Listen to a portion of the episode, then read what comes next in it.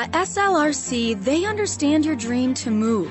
Moving up, moving on, moving your body, moving mountains. SLRC can help you find the focus to define your finish line. As a top 10 run shop in America, they use their 25 years of experience to provide custom shoe fit analysis and offer a premium assortment of footwear and workout essentials. Locally owned, locally operated. SLRC is movement inspired. Visit saltlakerunning.com to schedule your shoe fitting today. The JayMac News Show. Fearless. Honesty. Honestly, it's the honest ones you want to watch out for. Jay McFarland. Fearless. About the stories that really matter on KSL News Radio.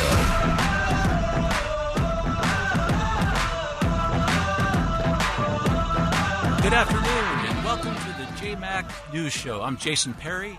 I'm the director of the Hinkley Institute of Politics, and I'm filling in for Jay, but he will be back today at 2:50 to talk with Jeff Kaplan. He'll talk about his absence. I know some have noticed, and they'll talk about what's happening. I highly recommend you stay tuned for JayMac. That's at 2:50 at the end of this program.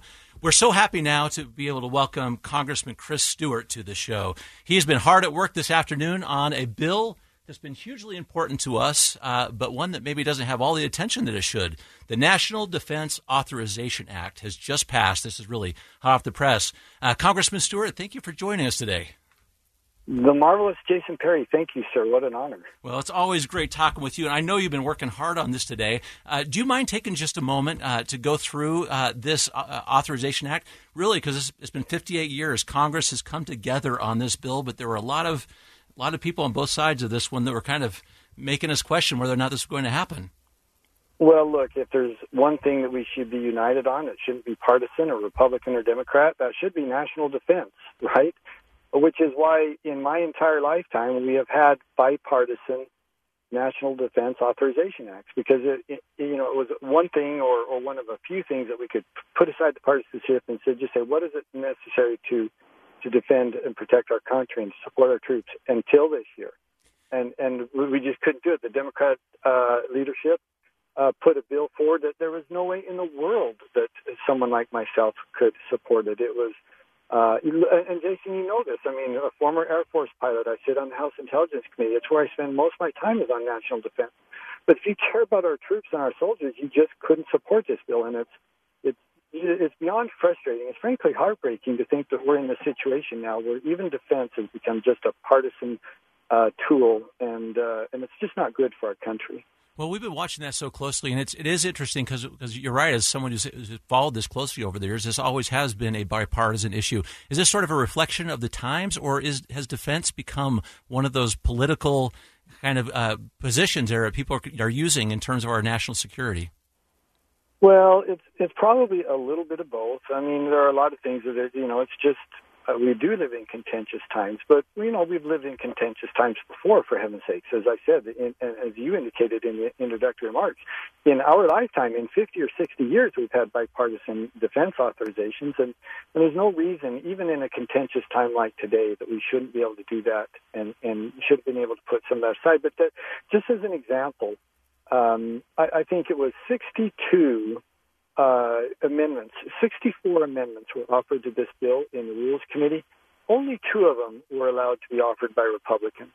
And, last year, we had, when we were in charge, when the Republicans were in the majority, we allowed more Democrat amendments than we allowed Republican amendments. And we did that in an effort to work with our Democratic colleagues and then to allow us only a few amendments to try and make this bill better.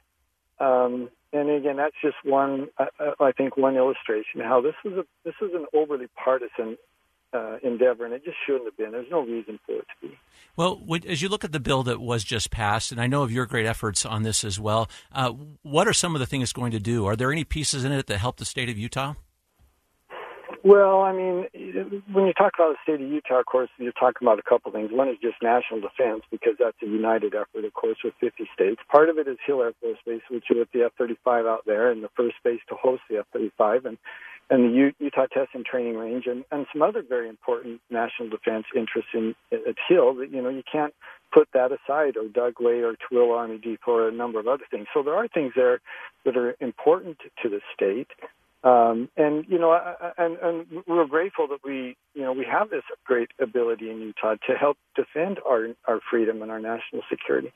But taken on the whole, there are things there that are certainly going to hurt the state, and part of them is just the drawdown in funding. You know, Jason, if I could, I'd give an illustration, and I share this with people, but sometimes they just don't believe me. But when I was in the Air Force and I was flying jets, we had 157 fighter squadrons. At the end of the Obama administration, we had 56. Now, imagine that, from 157 down to 56. And many of them were not combat capable. They didn't have the munitions, the maintenance, the maintainers, and the pilots to go actually deploy into combat. So that's the primary thing we're trying to correct, and it would have benefited Hill, it would have benefited our state, and it would have benefited our country if we could have, had some increase in funding for that. But this bill, again, cut tens of billions of dollars from the president's request for national defense. Well, I'm so curious about that when you talk about cuts to defense, because you and I have talked about this personally before, but you have a very important role on the Committee on Intelligence, and so I know you see things that most of us don't even see.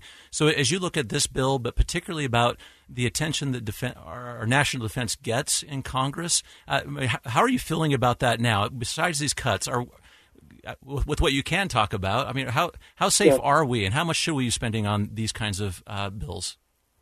Well, I don't predict the demise of our country by the weekend. I don't think that's true. We are still recognized around the world as the strongest military in the world.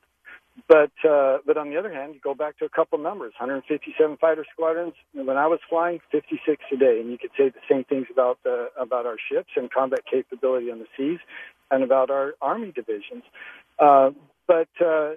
At the end of the day, you have to look at it. You can't ask yourself, how much do we want to spend? You have to ask yourself, what is the world? What is the threat condition in the world? And what does it take to defend U.S. interests? And then are we willing to pay that kind of money? And we've always been able to in the past. In the last half generation, we kind of walked away from that. We're trying to fix that. But last thing, Jason, I can say that I think you'll appreciate, and that is primarily from an intelligence perspective, when I have access to the same information that the president gets in the presidential daily briefing, you were reminded almost every day, it is a dangerous world. And the world becomes so much darker if the U.S. isn't willing to defend freedom and our own as well as our allies. And we have to be committed to doing that. Well, one of the things that you have done to work on that commitment is mostly about making sure people are aware of what we can, but to be aware of our place in the world. And each year you have a security summit that you host where you invite members of the community and students. Why don't you talk about that, since that's coming up soon? Well, thank you so much for giving me a chance to mention that quickly. So we do host this National Security Conference, and we're looking at a really interesting topic this year, and that is a look into the future. What does the next 5 or 10 years look like? So it's there in Salt Lake City, Joseph Smith Memorial Building, August 2nd. We got such a great lineup. The Principal Deputy Director of National Intelligence will be there.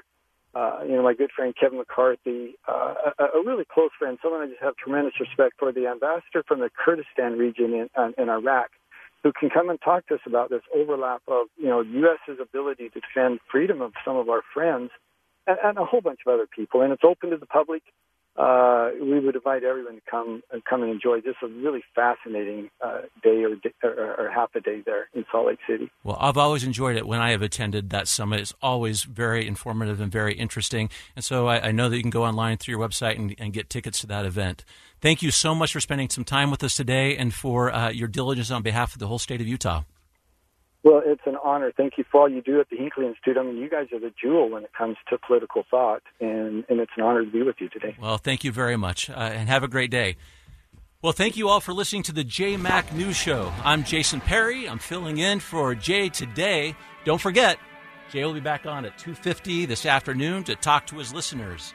Coming up on the next segment, we're going to spend some time talking with Attorney General Sean Reyes. Stay tuned. JayMac.